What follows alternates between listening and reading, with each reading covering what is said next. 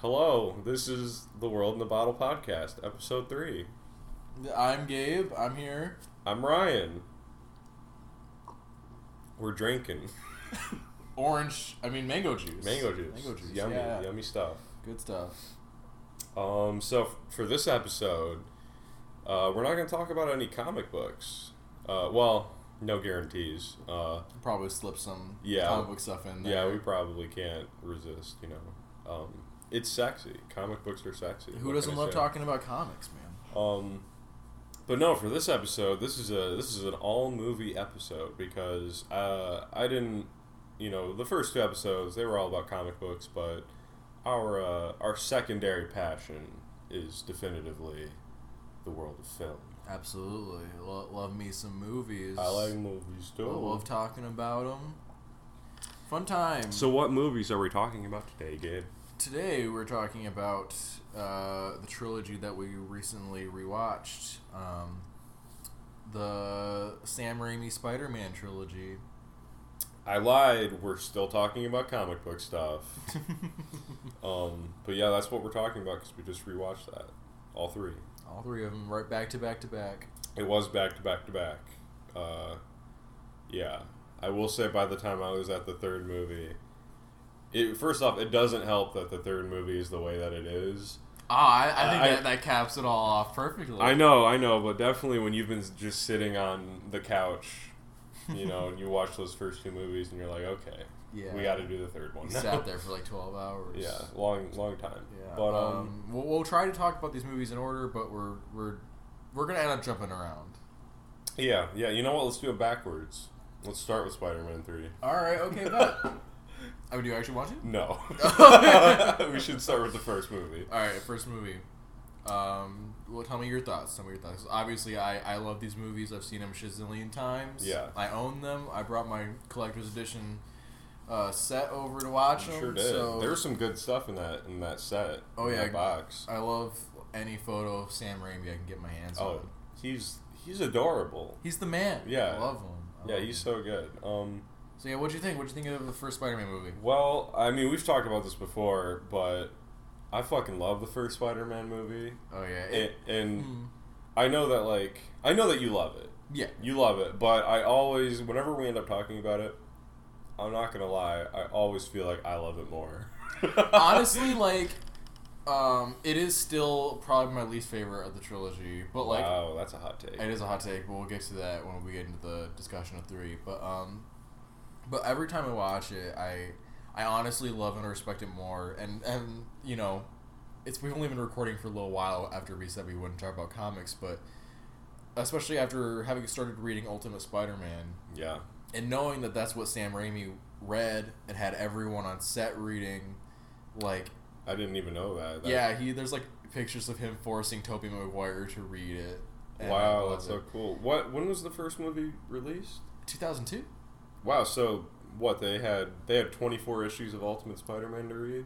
About yeah, uh, and just having read the first couple issues of that run because I haven't committed myself to reading it all the way through. It's a long ass run, but um, it is just so perfectly that that that tone, you know. For sure. No, I, I feel the same way. There's, um, I mean, you know, I haven't read too far in Ultimate Spider-Man. Um, I think I read like the first six issues, but I feel like, you know, I appreciate those first six issues in the same way that I appreciate this movie in the sense that it's like, it's, uh, I mean, it's arguably like the definitive like Spider-Man origin story. Superhero origin story movie Yeah, uh, That is you could the- argue that. You definitely Mhm. could argue that. as the framework right Um, there. But yeah, really, the reason why I love the first Spider-Man movie, I love each of the movies in the trilogy for like slightly different reasons. Um, and the the reason why I love the first movie so much is is it, it's straight up just a live action cartoon. Like it's so it's like it's it's I don't want to call it dumb, but No, like, it t- totally is. Totally yeah, no, it's it's stupid. It's so goofy, It's but so- and I love that, and and that leads into like the one word I would use to describe it, and what I think really gets straight to the heart of what this movie is about, and that's like sincerity. Like it is yeah. such a sincere movie in terms of its themes about you know, stepping up and being a hero and everything Spider Man stands for. It is so perfectly and purely captures that idea. Yeah, yeah. I mean, like the whole uh, with great power comes great, responsibility thing. I mean, you know, in, in the comics, Uncle Ben didn't even say that. It was just it was just a text box that Mhm. that was on like the last page of, of Amazing Fantasy, um, whatever fucking issue that was, seventeen or whatever. Um, and it, it like it really is that that's kind of the beauty of, of superhero adaptation is uh, you know if you're a fan of comic books you read some really good comic books and you read some really bad comic books and when you get to adapt it into a video game um, which we can also talk about since i'm almost done Oh, beating that game yeah, um, yeah.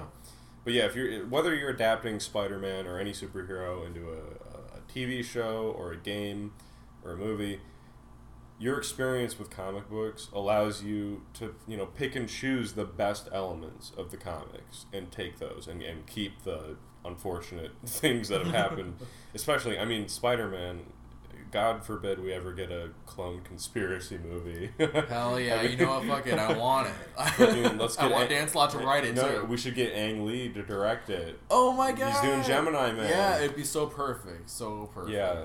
Um, but no, uh, I love the first Spider-Man movie because it's one of the most comic booky movies uh, of all the superhero movies that have ever been released. It's it's so true to where it, where it's coming from. Uh, it's so respectful about what's come before it, and yet it's still capable of, of telling a complete story that's compelling on its own. Um, and, uh, you know, like I said, admittedly, it's it's very kiddish. Um, Mm, very camp, Yeah. very Raimi. um, but also, you know, there there's a little bit of uh, some horror in all three movies. Uh, Definitely. pri- I mean, the second movie has an entire scene dedicated Oh, to we'll- horror. we'll- we'll get to that. that, yeah. But I mean, you know, in uh, when I think of horror in the first movie, I think of uh, when Green Goblin um, sets the apartment complex on fire, and he uh, he disguises himself as a lady trap. yeah. And then he, he turns around and there's this big twist and Mm-hmm. they fight like that that whole fight in the fire. I I just love it. I love it. I It's love so it. good. It's so intense. My favorite thing about that is that it's simultaneously that horror element, but also very campy. Like the fact that, like in full Green Goblin costume, he threw a shawl over himself Yeah. and like passed himself off as a grandma, and was like had like recorded like crying going on, and or maybe he was just doing that himself. I Oh, could see him doing that hundred yeah, percent. Willem Dafoe could totally pull that off. Oh, for sure. But but yeah, I love that because it's like it's simultaneously like so dumb and so goofy that it's funny, but like also in that moment, like if you're not ready for that that surprise twist, like it it scares you. It scared the hell out of me when I was little, For sure. um, and it stuck with me. Yeah, that that's I mean that's a big point that I would bring up is um like uh I'm able to appreciate this movie at the age that I'm at, but like seeing this movie as a kid, I mean this was this was my life as a kid. Like I loved this 100%, movie. yeah. I loved these Spider-Man movies when I was young, and they were. I mean, I, I feel like I don't like them as much as I did when I was a kid. I, I mean, I still love them, obviously, Right, but right. when I was a kid, I had a, a whole different level of appreciation for them. Mm. and that's that's a beautiful thing about this movie and about the trilogy in general. I'd say is they all they all capture that feeling, um, that that effect on younger viewers, just the the wonder and amazement. For and, sure. and that's something I saw, and we have recently been rewatching the the Harry Potter movies, and those first Yeah. two I think captured that that as well. You know, Yeah, for sure. Uh, because as an adult, the first two movies are definitely rough. but definitely as a kid, I mean, I remember Chamber of Secrets being my favorite Harry Potter movie. Because I, I thought the snake was so cool. Um, but then, you know, we started watching Prisoner of Azkaban, and it's literally just like on every level superior to the first two yeah, yeah. movies. it does also have that feeling of wonder though, and I, I really do For sure. that. Yeah, no, no, for sure. very excited to, to continue our watch of those movies. But Yes. the Spider-Man, the first movie, and again, I think all three um, capture that that feeling of wonder and inspiration and just general cool that a kid would love, and it's no wonder that so many younger viewers attached themselves to this this trilogy of movies, and especially when it came out, you know. Yes, absolutely. There's definitely not a cat torturing me right now. okay, we got rid of the cat. I'm sorry about that. this is going to be a very common thing with this podcast. Is uh, There's just cats showing just up. cat cat showing up. He's very angry because he went to the vet today.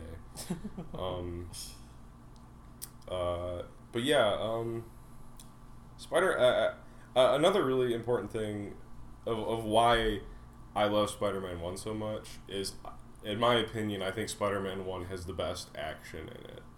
Um, Hot take. Yeah, that, that's just how I feel. I mean, Dude, that you know, speaking of action and like favorite fight scenes, that that last fight scene mhm. in the the like abandoned like sort of greenhouse yeah, that's thing, what I'm saying. That fight is so good. it's so good. It's so good. That's, That's, so good. uh, there's twinges of Raimi's style throughout the entire movie, but in that last fight specifically, Oh my god. he just he lets loose. Yeah, for real. He goes all out, and I, I love it. And I love Raimi's style, and every time I see that fight, I just get so excited. Um, yeah, that's exactly what I was talking about. Um, that that final fight, and also I, I like the fight in the burning building a lot. But you know, the the punches hit hard. I mean, like it, it like it feels like they're hurting each other in that Mhm. fight. Um, and the way that it's shot adds to the drama. Um, and you know, I, I I'm gonna say this a lot, but you know, I love the second and third movies, but I definitely feel like um, the fight scenes are a little bit more standard in those movies. Um, I do like uh, I like the final fight. Well, I like certain parts of the final fight in the third movie. Um, Oh, I, I love that final fight so much. yeah, no, there so are really there's some about that. really good stuff in that final. Fight. In fight. my opinion, three has the best fights. really, 100, Really? 100 like You know what? Like far and away. there are some. I don't know about far and away, but there are some really good fights. I'll I'll 3. I'll really gush about it, but that oh that in the first fifteen minutes, there's that fight scene where uh, Harry becomes a new Goblin. I love that name, by the way. right, And uh, and he just sort of just jumps Peter while he's on his moped, right. and that fight scene is so good. Everybody disses on it because it's like very random, and the birth of New Goblin is very forced and very quick. But that that fight, so good. It's like just peak Raimi like going off, not holding anything back, and the soundtrack is just it's so perfect and so just fun to listen to and I just I love it I I, I Yeah. can't I, every time I watch it I get so I get so pumped Fucking Peter Parker clotheslines his best friend. yeah Fucking knocks his ass out and gets rid Uh-huh. of his memory. it's brain damage Yeah. Um, I can. Def- yeah. I don't. You people. Okay. So people think that that the the new Goblin thing is forced. Then I don't feel like it's forced. I'd, I'd agree to a certain extent, but only only in that uh, Raimi was forced to have like three totally separate villains in the entire yeah. He really only wanted uh, Sandman and maybe New Goblin to like, you know, right. showing up a little bit. There's no way that Sam Raimi gave a shit about Venom. Yeah, no, he did absolutely did not, and that leads to a lot of people not liking his interpretation of Venom. Mhm. And he didn't give a shit about his interpretation of Venom. He hated the character. He didn't want the character in his movies, Yeah. and he made no effort to like, you know, stay like faithful to the source material on that. But regardless of all of that, I think his interpretation of Venom is pretty great. I do too. I do too. I in, like in, in his goofy way, you know. For sure. I like how um this version of Venom isn't so bulky. He's more of like a just like a fucking monster than like a like a tank. Cuz Yeah, that, that's kind of what his role in the comics is. He's, he's like He's just a monster. he's Spider-Man. Spider-Man. He's Spider-Man but he's big Whereas this version of Venom um is he's literally just like This a, he's, he's a, a he's a lot more he's a lot more psychological in Mhm. the fact that he doesn't so much like bulk up your physical prowess as he does like force you into following your like true like evil desires and intentions. Yeah. You know, like Peter could have easily done all the shit he's he did once he had Venom on him. You know, like just shit all over Eddie Brock and like hit on whatever women whatever women come his way and rise through the ranks of the Daily Bugle. But he never wanted to do that because you know he lived by that motto. With uh, great power comes great responsibility. But but yeah, so that that always holds him back from just going for as collecting as much power as possible, and and Venom takes away that restraint. It, it Yeah. Venom, whoever he's on, it makes them go full id. yeah, and that's, that's that's crazy to me. Yeah. I love it. For sure. Um, back to the first movie. Yeah, back to the first movie. Back to the first movie. Um, yeah, I really like the reason why I just love that movie. It really just comes down to the fact that it's it's it's super easy to have a fun time with it. Um, you know, it's the perfect blockbuster film. You know, uh, it just it's got the action. It sets up the story. It's true to the source. Um, the, I mean, and it sets up so much for the next two movies, especially the second movie. Um, I really like. I feel like I don't have any complaints with the first movie or the second movie for that matter, um, because really, it just feels like Sam Raimi knew exactly what he wanted to do, and everything was intentional, and he didn't.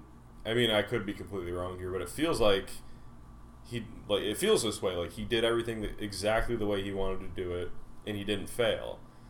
Um, and what he wanted to do with Spider-Man One was to create a really fun superhero blockbuster. Uh, and Spider-Man Two, which we can we can get into, um, is a little bit different from the first movie in the sense that it's not like your typical. It's not your typical summer blockbuster. Um, which I know I'm sure I'm sure tons of you know video essayists on YouTube have, have pointed this out, but you know Spider-Man Two, beyond just being a good blockbuster, is I mean it's just an amazing story Mhm. with an amazing conflict and, and just the way that the characters are written. Uh, I mean that's uh, the characters are written the best in Spider-Man Two. Spider-Man Two, in my opinion, is in every respect a perfect movie.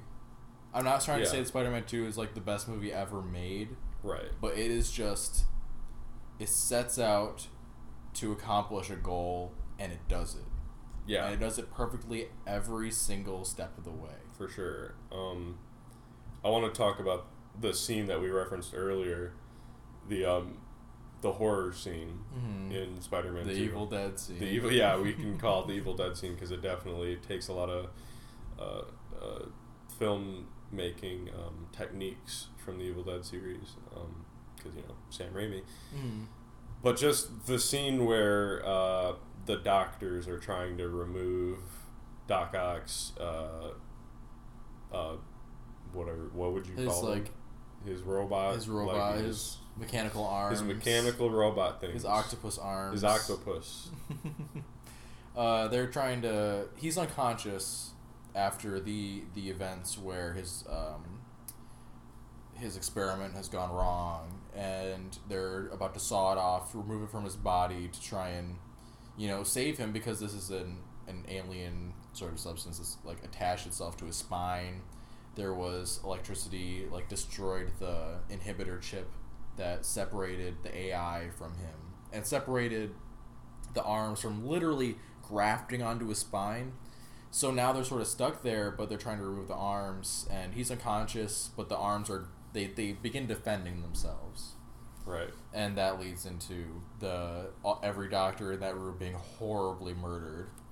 I think, um, yeah, that it literally like it's terrifying the way that mm. some of them are killed. Yeah, it is. There's there's no question as to what happened to those doctors. In a lot of violence superhero movies, like there's there's there's the implication of death or like or injury, but never will you see like gro- like grotesque destroyed bodies Right. and like limp people. But in in this scene, there's no question. The, these people are all dead. People are getting thrown around, and there's the first person views of the the tentacles. That's the Mhm. word I was looking for. yeah, earlier, tentacles. Um, yeah, I mean, if I were a kid, uh, well, I know that when I was a kid and I saw that, uh, I thought it was completely terrifying.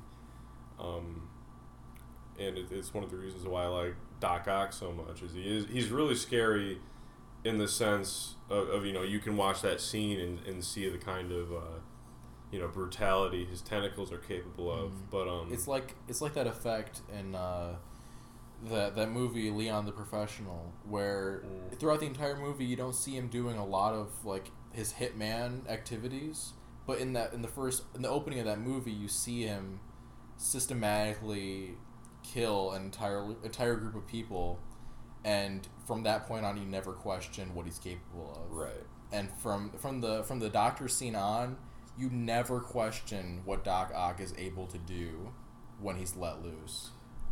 I you know my favorite thing about Doc Ock. I actually I'm not that familiar with him in the comic books. Um, the Doc Ocks that I know mainly are the one from Spider-Man Two, the one from the Spectacular Spider-Man cartoon, and uh, the one from the new video game uh, Marvel Spider-Man for PS4. Um, but the it, it, like the the thing that sells Doc Ock is his origin story for me. In that he's, you know, he's a little bit, uh, not so much in Spider-Man Two, but definitely in the in the the game and the cartoon. Doc Ock starts off a little like, like weak. I'll I'll say like he's a little bit of a, a an anxious guy. Um, he's not brave by any means. He he has no interest in threatening people. He's really he's just he's a man of science, and he's just trying to get you know get by, which I. Uh, there, in what I'm trying to get at is that Doc Ock is kind of a mirrored version of Peter Parker in the sense that you know they both start off as kind of losers, um, and then they're both given you know power and opportunity and you know Peter Parker has to learn the hard way that you know he can't abuse these powers. But you know Doc Ock he he doesn't have that. He he just he embraces the power and it goes straight to his head and he becomes completely psychotic he, he's you know there uh, I you know Punisher said this to Daredevil a lot but you know you know you're like you're one bad day away from being me but that's literally, in my opinion, like what Doc Ock is. Like he's he's the worst case scenario for Spider Man. Like uh, uh, a guy who spent his whole life kind of having a hard time financially, financially and socially, um, and then he's given this opportunity and he he he uses it for the wrong reasons. Um, and that's super compelling to me. Yeah, you you really hit the nail on the head with that. Like, I just took the words right out of my mouth, man. He- Doc Ock is just a twisted mirror image of Peter in in really every respect. I mean, he's he is in this movie. The true main conflict is Peter balancing his his life as Peter Parker with his life as Spider Man. And I'll, I'll I'll dive more deeply into that later, but um, in Doc Ock, we see him like the possibility of what Peter can accomplish if he if he just is, is himself. Because this is this this fusion that Doc Ock is going for, Peter understands it, and Mhm. it's something that he it is it is within within the realm of possibility of things he can accomplish. And if he dedicated his life to the betterment of mankind purely through science, that is something he could he could grasp. But Doc Ock, he, he is he's put in a situation where he's he's gifted the sort of powers that Peter has, and he just he he goes to the dark side with it. Yeah. like you said, you know, he just he he doesn't have that that rule that Peter has, that more that moral code, you know. Right, and in the in the case of uh, you know the game and uh, the movie, um, and I'm assuming also the comics. Once again, I don't know a lot. um, about him in the comics, but a lot of that comes down to the uh, the corruption of the AI. Um, but I find I find that to be less interesting. The the whole idea that like the artificial intelligence is, is uh, corrupting his brain. Um, I mean, I guess that's topical since you know we're about to have a big revolution in technology. Mhm. Um, It is kind of like Venom in that respect, to where Yeah. it's not so much um, the AI is taking complete control as the AI is playing into his Right. his tr- like his the inner evil, his id. You know. Yeah, yeah, yeah. It's yeah. He, he's um Like normally he'd he'd he'd have these thoughts, and he would know that these aren't things he should follow through with, and I think you see that in the dialogue even in that scene when he first is communicating with the arms as their own as their own being, yeah. and that he's he's having these thoughts of what he could do with the arms, but he's deciding not to. But then they they push him towards that. Right. That is really interesting that you brought that up. I never picked up on that similarity between Venom and Doc Ock. Um, I guess there's a lot of that going on in like Spider-Man villains of like villains that are like just slightly different from each other. Like you know, Hobgoblin is literally. I mean, he's literally just Green Goblin, but he's orange. Right, and and New Goblin. Yeah, New Goblin. He's I just mean, Green Goblin, but on a snowboard. Right. Yeah. No. Um, and I, I still. I mean, I I love New Goblin and I love Hobgoblin. Uh, So many people don't like the New Goblin costume and all that stuff, but I think it's so cool. I yeah. love it. I mean, I I get why people wouldn't like it, but I just feel like if it were anything different, it just wouldn't make any sense. Like Mhm. it it fits Harry's character Yeah, yeah. to be the way that he is. Hmm. Hmm. I'm trying to think. Should we jump right into Spider-Man three or? Oh wait, no, no, no. There is something about Spider-Man two I really want to talk about, and it is that I want to dive more deeply into that that central conflict For sure. of um, Peter balancing his own life with his life as Spider-Man. mm-hmm. and this is where like truly like visual symbolism is at its finest strongest display it is is in this movie Right. um, there's that scene th- that montage where uh, peter you know he does his, his laundry at the laundromat and he does he's he's washing his um, his spidey suit with his regular clothes and all the the red and blue colors wash into Right. his regular clothes Yeah. and it's it is it is like um i'm freaking out. That his life as spider-man is literally infecting his daily normal life right down to his laundry let Yeah. alone major life decisions and what his life as spider-man is holding him back from doing.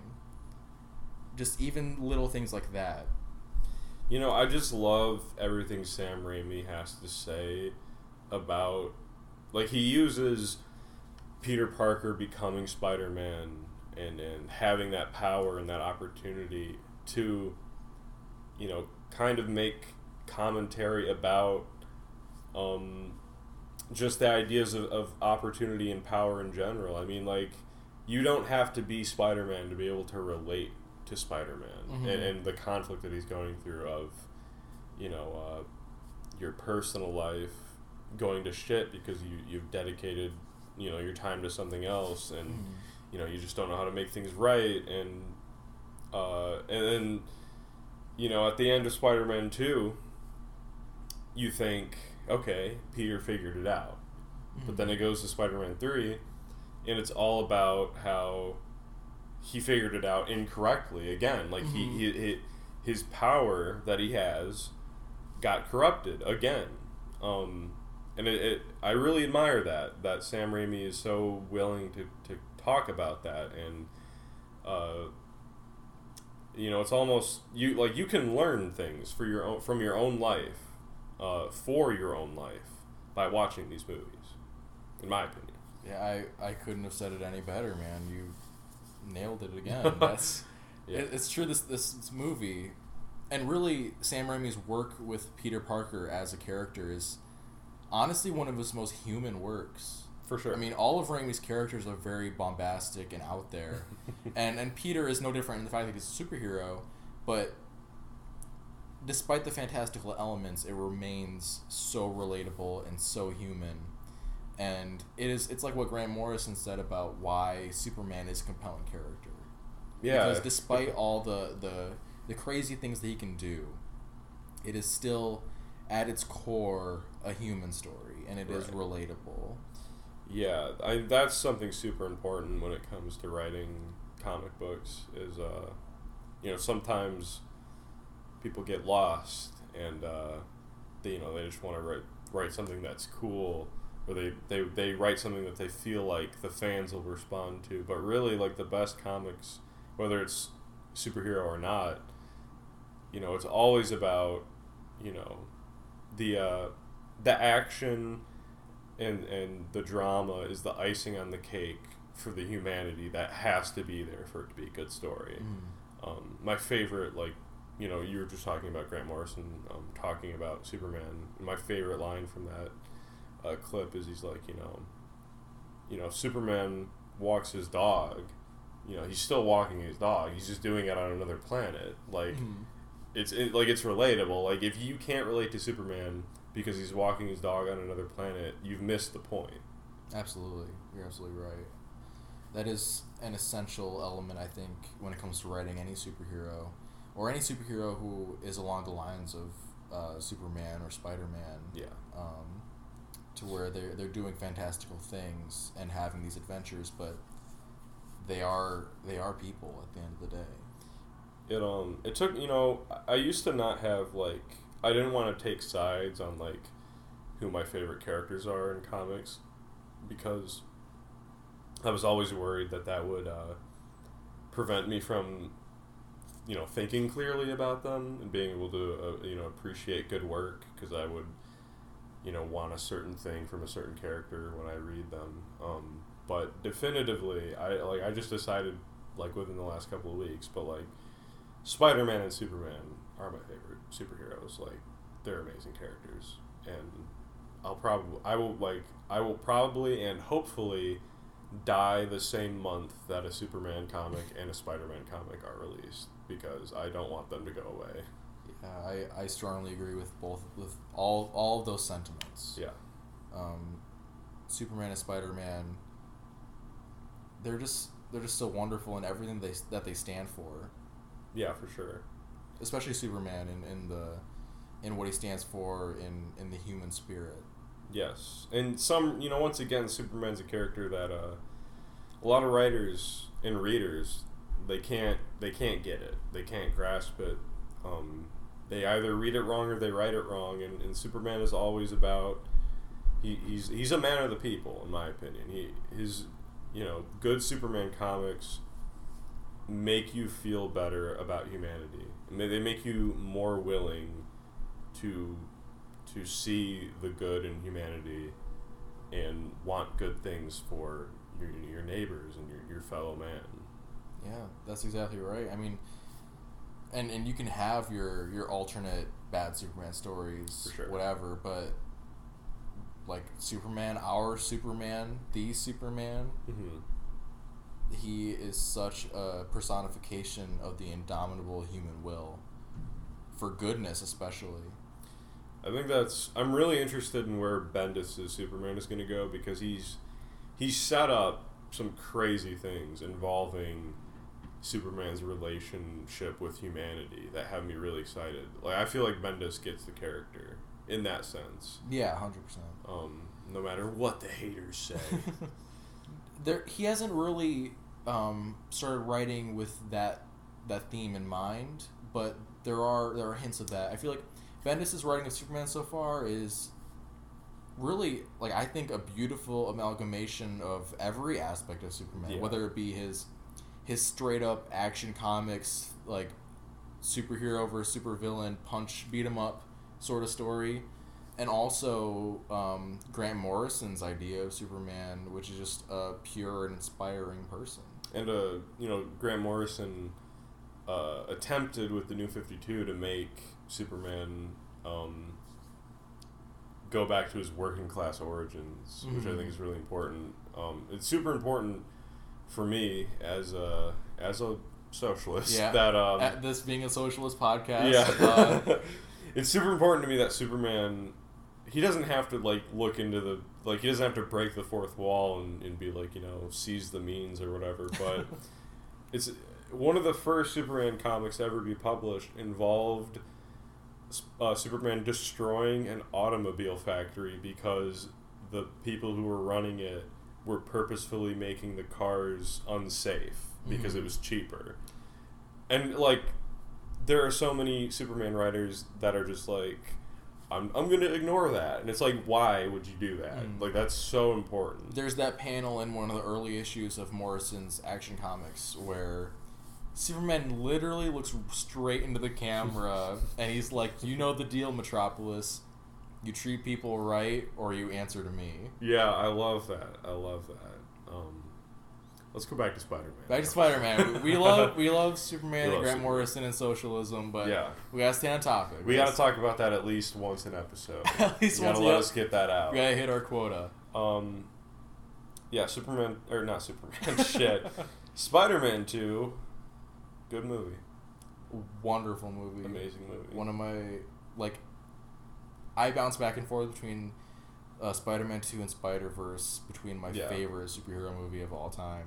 I would say you know Spider-Man One is you know one of the most fun times you can have watching a movie. Mm. I would say Spider-Man Two is one of the most fulfilling blockbusters you can watch. Um, and I would say Spider-Man Three is really good at just building on what the first two did. It uh, it just keeps up, uh, like all the ideas. Sam Raimi, you know, tons of people think Spider-Man Three is a giant mess, but I don't. I mean, I like Spider-Man Three, but you have to admire the way that Sam Raimi kept the story going, kept it true to itself, and continued to, uh, you know, say what Sam Raimi wanted to say Mhm. with it. I think an important thing to keep in mind when talking about or analyzing Spider-Man 3 is the fact that Raimi had every intention of making a 4 and a 5 and to keep going. Uh, it was never intended to be just a trilogy and that was it. Um, I think Spider-Man Three would be seen in a lot more positive light if it weren't like the finale of a series. You know? yeah, Because if Raimi had gotten to keep going and making these movies and telling these stories, Spider-Man Three would have been seen in totally different light of like it's just another chapter in the story and it and while e- even I I like Spider-Man Three more than Spider-Man One in certain respects, but um, I think people would see it more favorably, like Mhm. as that as that one uh, that that weird chapter Yeah, where Venom yeah. showed up and it was kind of awkward. But I think Raimi would have gotten him right in a later installment, even. Well, you know, uh, Sony has Spider-Man back in their court, so maybe we'll see Spider-Man. Bring four. Raimi back. Bring him back. Bring him back. Stop him We from uh, just producing movies. Get him to direct again. You know, I, f- I honestly like I fully expect that Sony and Disney will will renegotiate and they'll come to a deal. Oh, totally. Um, totally. one of them's gonna get fucked in the deal, but uh, Mhm. it, there's no way that. Tom- Dis- Disney has the capital to make sure they're not the ones who are fucked. oh yeah, for because sure.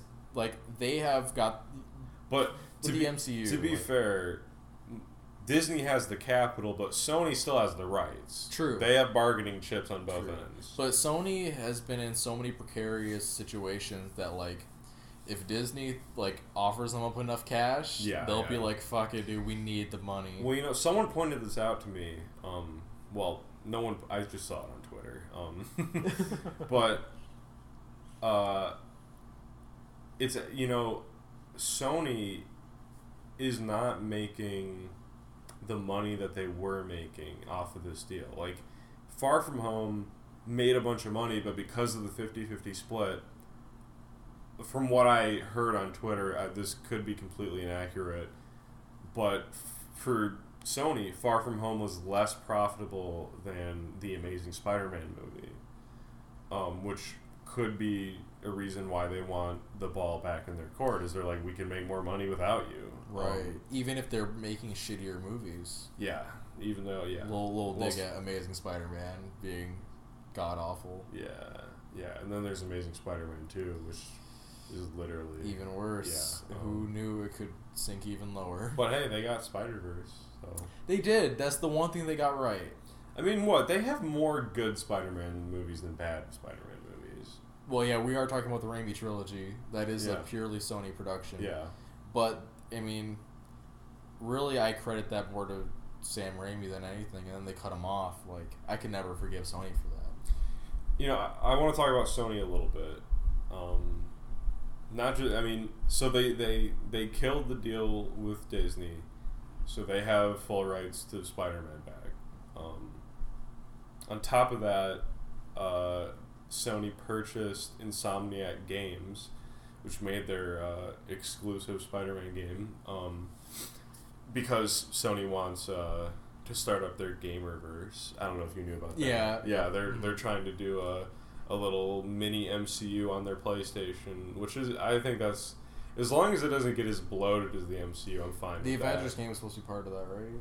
Or Well, the thing is with the Avengers game is that uh, it's it's not published by Sony. It's published by Square Enix, um, and it's going to be on Xbox. oh, okay. So I don't know if, but it could still be part of the Gameverse. I don't think it is. Um, thank God, honestly, because I've heard, as you know, I sent you the thing. I've heard Yeah. nothing but terrible things hey, about that game. you know what? The uh, the developers, I found this out, but the the company that's making this Avengers game made Gex the Gecko, which uh, I don't know if you remember, but hbomberguy Yeah, made a yeah. video about it, um, referencing it in his. Uh, I think it was his.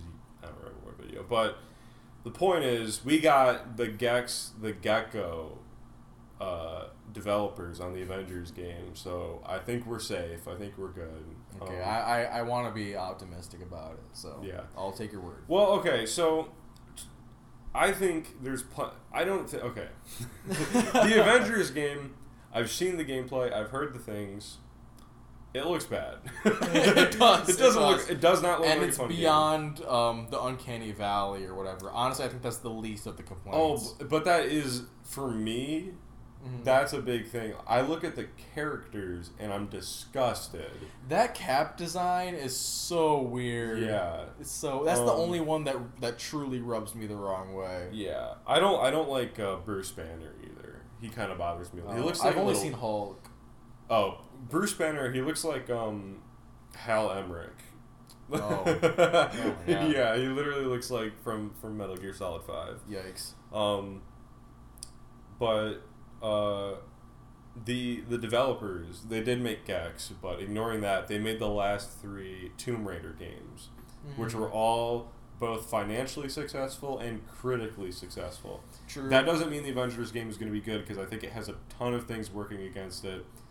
Um, I don't think like superhero games are super fucking hard to make Mhm. because of the the concept of superpowers themselves. I mean, like the Hulk superpowers are infinitely more powerful than any of the other Avengers, and there's no way that you can make like a game that's faithful to what a superhero is while keeping it fun. Right, because there's a certain level of like required open worldness, Mhm. and that's why uh, Spider-Man PS4 works so well. Yeah. Uh, but we can dive into that later if you'd like. Yeah, we should. Um, but yeah, so Sony they they gutted the deal with Disney, so they have the the rights to the movies. Um, they bought Insomniac Games uh, because they want Spider-Man Two on their PlayStation Five, which they, you know, obviously that's happening, Absolutely. and they haven't revealed anything about PlayStation Five. But honestly, you know, we talk a lot of shit about Sony in terms of the movies and stuff. But I think what like what Sony I mean, I okay, fuck Sony because they're a big ass corporation and they're eating. Yeah, yeah. they're like, I'm not pro Sony. I'm just anti Disney. Hashtag socialist podcast. Yeah, social. Yeah, we are a socialist podcast. I mean, literally, our podcast description on Spotify says hashtag unionize comics. Yep. Um, but I, I think Sony has really big plans. I don't think, um, Yeah. I don't think it's like some short sighted thing. Like they aren't just trying to dig at Marvel because they're assholes or whatever. Like Sony realizes that like they're having a moment right now. The PlayStation 4 was massively successful. The PlayStation 5 is inevitably going to be successful, even if it I'm isn't buy successful. Oh, I'm gonna buy it too. Um, it's running at 8K. Whoa. Um, but you know, like they have the PlayStation Five, they have Insomniac Games, they have this Gamerverse, they have movies that are uh, doing really well at the box office. Spider Verse won an Oscar. They got the rights to Spider Man back for Mhm. their movies. They're on the up and up. They are they're killing it, whether you like it or not. Like they're Mhm. doing really well with what they have. Yeah. And and my my issue with Sony has never been their concepts or their ideas, barring Amazing Spider-Man. um, it's just been their lack of trust and Yeah. uh, lack of giving free reign to the creatives they have. And I think well, recently, Disney does the same shit. Yeah, and, and again, you know, we're criticizing both Disney and Sony, but fuck Disney more than Sony. Uh, but I think they're they're realizing where they went wrong. Finally, Mhm. it only took like over a decade, but you know, Spider Verse, they just let the animation team and the writers and directors, they were just like, hey, make this movie, right. and and it won an Oscar, Yeah, it did win an Oscar. and for good reason. oh, oh my god, Spider Verse is is so fucking good. beyond being a fantastic superhero movie, it is just a phenomenal animated film and a phenomenal movie in general, and I can't praise that movie enough. Real quick, I want to mention that Gabe and I are uh, we're doing a, a, a tabletop RPG session based off of Spider Verse, where he's making his own alternate universe version of Spider Man, and I'll be uh, game mastering it. And we m- might record a session, but probably not the first session because we're gonna have no idea what the fuck we're doing. Right, we're, we're very we're very new, but we're figuring it out, and you know if we have a good time with it, um, Yeah. I'm very excited about the idea of recording a session and having it up here. Yeah, that'd be cool. Final thoughts on the Raimi trilogy.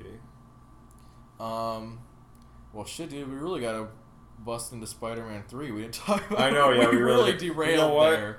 Yeah. F- oh, we really did derail. You know what? We'll we're do- just we're just very passionate. we're gonna make this a long one. This will be a this will be a little extra long. yeah. Uh, but Spider-Man Three, uh, trying to stay in the chain of events. Um, again, I'd like to reiterate how much I love that alley fight between uh, Peter and New Goblin. Yes. Yes. So fun. So you know what? There are some really good fights in Spider-Man Three. I mean, the the the fight between um, Spider-Man where he's wearing the symbiote suit against Sandman. That's a really great fight. It really is And- Th- that that moment where he's like pulling the the the pipe full of Mhm. water, and every time a bolt shoots off, it Yeah. zooms in closer on Sandman's face. yeah. Yeah. So that. Oh God, that's so good. Um, and the the final fight, I also fuck with. I love it. Yeah. it. It is so goofy and over the top, but that is why I love it. And For sure. the music's it- it's swelling, and uh, the team up between Peter and Harry is so wonderful. it really is. It is such a beautiful progression uh, from where they've come from to where they're at now, and that moment where they're both like, they're they're swooping in to save Mary Jane, and Peter's like, "This thing got any more?" And Harry's like, "Hang on," and Peter's like, "To what?" it's so good. It's so I, I love it. No, those, these movies are just so fucking phenomenal. Um, you know, there are a lot of people who prefer the Tom Holland movies, but I feel like the people who do just like those movies because they're funnier and Tom Holland is hotter. They are funnier, and Tom Holland is hotter. Um, But they're, I mean, Sam Raimi movies are, are like objectively better. they are true works of art. Yeah. Uh, and I, I It- know we, we fall into this argument all the time, um, but I would say Homecoming has a lot of artistic value, and there's a lot going on there that I like. Okay, well, that's a fucking. We, we'll save we that could- for a different yeah, episode. We, could do a whole. We could have a whole episode that's just legitimately. We would need to get a moderator for that debate because I would probably end up screaming. we would get so mad. But um, and I think there's valid points on both sides because we've been having this debate for like months, and it will never end. Um, but yeah, I think overall, the the Holland movies have nothing on the Raimi movies. Yeah. Not like Homecoming, which I think is the best of the two, doesn't even scratch the surface of Spider-Man One. um, I have a question. I was thinking about this while I was uh, I was out driving today because I was anticipating us recording this. Mm. Um, between uh, the suits, uh, the well in in the Raimi trilogy, he wears one Spider-Man suit, Right. and then Not counting Venom. not counting the the symbiote suit. Um, and then in Amazing Spider-Man, there's also one suit. And then in Homecoming, he wears the Stark suit, and then in Far From Home, he wears like a, a black version of that. Yeah, he said a few different suits. He has had a couple different suits, but uh, oh yeah, and there's the Iron Spider suit. Yep. Um, my question is just for you: what is the best uh, cinematic Spider-Man suit? Because I have an interesting answer. I, you know, this is going back on literally everything I've said up to this point, but the best Spider-Man suit is from the Amazing Spider-Man 2. That's what I was gonna say too. Yeah, That's what I was gonna say too. Look, those movies got a shit ton wrong. All right, It- literally Yeah. every single thing I could I could list. I could go on forever about how much I dislike and everything I think that those movies did wrong. Mm-hmm. Not just talking about in terms of Spider-Man as a character, because you know coming at it as comic book fans, Right. but just like on a, mo- a, a technical movie Yeah, level, they're- they're is- good it is terribly written, not like barely competently directed, horribly edited, but like that suit.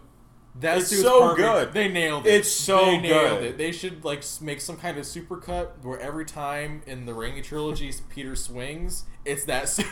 It's so good that suit. I don't even know how they pulled it off. I don't know how they so did it either. I, I couldn't even put into words what's so good about it, but it just it's it's, It's great. just it's you know for me what it is is that none of the other Spider-Man suits look like Spider-Man. Like Mhm. in the Raimi trilogy, Spider-Man's black lines are not part of the fabric; they stick out. Right, right. Um, and then in in Homecoming, I mean, he just looks like a fucking cartoon. Yeah, character. Homecoming is like it's it's good quality CGI. Nobody's saying the CGI is bad. It's just noticeable that He's a cartoon. he's been drawn. yeah.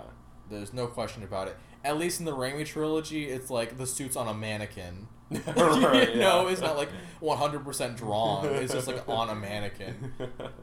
yeah, yeah. Um, But those Amazing Spider-Man movies, they they got the suits. they nailed it. They nailed it. Even Yeah. when it is 100% drawn, Mhm. it just looks so perfect. You know, um, one scene from Amazing the Amazing Spider-Man movies that like I feel like I do like is when it's in Times Square when Electro is uh, electrifying the railing and Spider-Man has to save everyone who's coming down the stairs, but one of his web shooters is broken, so he has to like put his thumb and.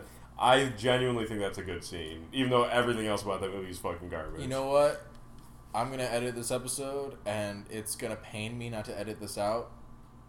But I do think that scene slaps. Yeah, it's so good. that scene's really good. but like, I there are scenes in both Spider-Man One, Amazing Spider-Man One, and Amazing Spider-Man Two that I genuinely do like. Yeah, for sure. And there are aspects of it that I genuinely do like, and I, I have nothing against Andrew Garfield whatsoever. hmm And I don't think his performance as Peter Parker is that big of a deal. You know, I love Andrew Garfield. Yeah, dude, he's he's he's great. Mhm. Social Network, Yeah, yeah, he's great. amazing movie, Network, and he nails it. But just overall, all the script issues, I I can't overlook it. You know, Yeah. every time I think about those movies, I just I get a horrible feeling, despite the fact that I do like Andrew Garfield, and there are scenes that I do like. So we are reaching the end of the episode. So, Mm-hmm. what do you? I mean, is there more to say about Spider-Man Three? Um. All right. I'm gonna rapid fire um, a few more thoughts about Spider-Man Three that that are reasons why I love it and why I think people should um, not look on it so harshly, and then one more thing about Spider-Man Two that I love so much. Uh, all right, so Spider-Man Three. Uh, everything about Sandman. Oh my God! Yes, every everything single about scene, every Yeah. bit of music, the, even the visuals. Yeah. Because the CGI is so old, but it, even then, it, it looks I great. I have to say this right now. Um, every the beauty of the Sam Raimi trilogy is that every origin for every villain, it straight up feels like an early twentieth century Hollywood horror film. Like their Mhm. origins are horrific and dramatic but also campy, Mm-hmm. and it all comes together in, in a perfect way. And Sandman is the perfect example. Yeah, for and that and they're just they're so fleshed out and they're so clearly people and they're so Mhm. like you know when it comes to villains you shouldn't find yourself agreeing with them obviously Unless we're talking about Killmonger. right because Killmonger was right you know I, I have my issues with Black Panther but Killmonger was right um but every single villain in the Raimi trilogy is just a beautiful character For sure. you know, in in every respect. Otto Octavius, like he's more compelling than well, well I would actually because the main focus of that movie is Peter's struggle, but Otto is so compelling, Yeah. and uh, I Flint Marko would have been equally, if not even better, honestly, if Raimi had gotten to just make a whole movie about him. Yeah. Like, could you imagine? Oh my god! But yeah, um, so Raimi, as we said, wanted to make this movie with with Sandman being the main villain, and I think, um, despite having a lot of his ideas cut short, he he did a lot with what he had, and Sandman is a really fantastic character, and so heartfelt and so compelling, almost to the same level as Otto Hmm. and um, and again, uh, I love that final fight of Spider-Man Three. Um, yeah, I, dude, Harry Osborn in Yeah. Spider-Man Three So good. is so good. yeah. James Franco's performance in this movie, he really does kill it, though. he he kills it because he goes, he literally switches back and forth between like lazy-eyed, um, Amnesiac. amnesiac and like crazy like clearly turning goblin dude right. right back to like his suave personality Yeah. Yeah. back and forth and james franco nails it and harry is so interesting because of it and he's he's just so fantastic in this movie in my opinion Yeah. Um, and I want to say that I think that if you like Spider Man 2 but don't like Spider Man 3, um, oh, I just, I think something that you should take into consideration if you ever decide to rewatch Spider Man 3 is, is really think about the themes of Spider Man 2 and think about the ideas of that movie. And, and think about how they carry over to Spider Man 3 because I really do believe that there is this common thread where the themes carry over in a, in a really effective way. Um, and I think if you like Spider Man 2, I think you can find a way to appreciate Spider Man 3. 100% I, I agree with that entirely um, so do you have anything closing on spider-man 3 before i do my, my tangent that i've done to you a million times about spider-man 2 Um, no, I think I think I'm good. Go go for it. Hell yeah. Um, all i wanted to point out were two moments in spider-man 2 that are just 100% ripped straight from the comics. Like first of all spider-man no more Yeah. done perfectly. Done so beautifully. Like they recreated the shot one for one and it is it it just makes my heart swell every time i see it. Yeah. and um and the other one is right at the end where mary jane confesses like her feelings she's run from the wedding and she is standing in peter's doorway and she does her whole doorway monologue and if you didn't know every bit of dialogue from that scene is ripped straight from the original Stan Lee comics where she confesses her love to Peter for the very first time because that relationship was a, a very slow burn. yeah. They did not get beco- begin dating and like do their relationship as we know it Yeah, for yeah. a long time Yeah. after she was introduced. And her first appearance, she is standing in his doorway and she says that iconic line, you know, Mhm. you know, face the tiger, you just hit the jackpot yeah. and she references that when she confesses her love to him that she's just standing in his doorway and she's always been standing in his doorway and she says that in this movie and it's just so perfect. This movie i love it so much because as a movie it's perfect and as an action movie it's perfect. As a horror movie it's perfect and it's got relatable villains relatable, relatable characters. It's got a human message. It's so relatable and at the same time just the cherry on top of that is how loving and faithful it is to every era of Spider-Man comics that has come before it was made. You nailed it. That's why Spider-Man 2 is the best superhero movie ever made. well, that's been episode three of uh, World in a Bottle podcast. Uh, if you listen to this, thank you. Um, we're trying. We're trying our best. We really are trying. We really like doing this. It's Um, fun. So thank you, and uh, next week you will hear episode four. And also, I think we're going to do a bonus episode this week because we did something interesting uh, yesterday. So Yes. I'm Ryan. I am Gabe. Bye.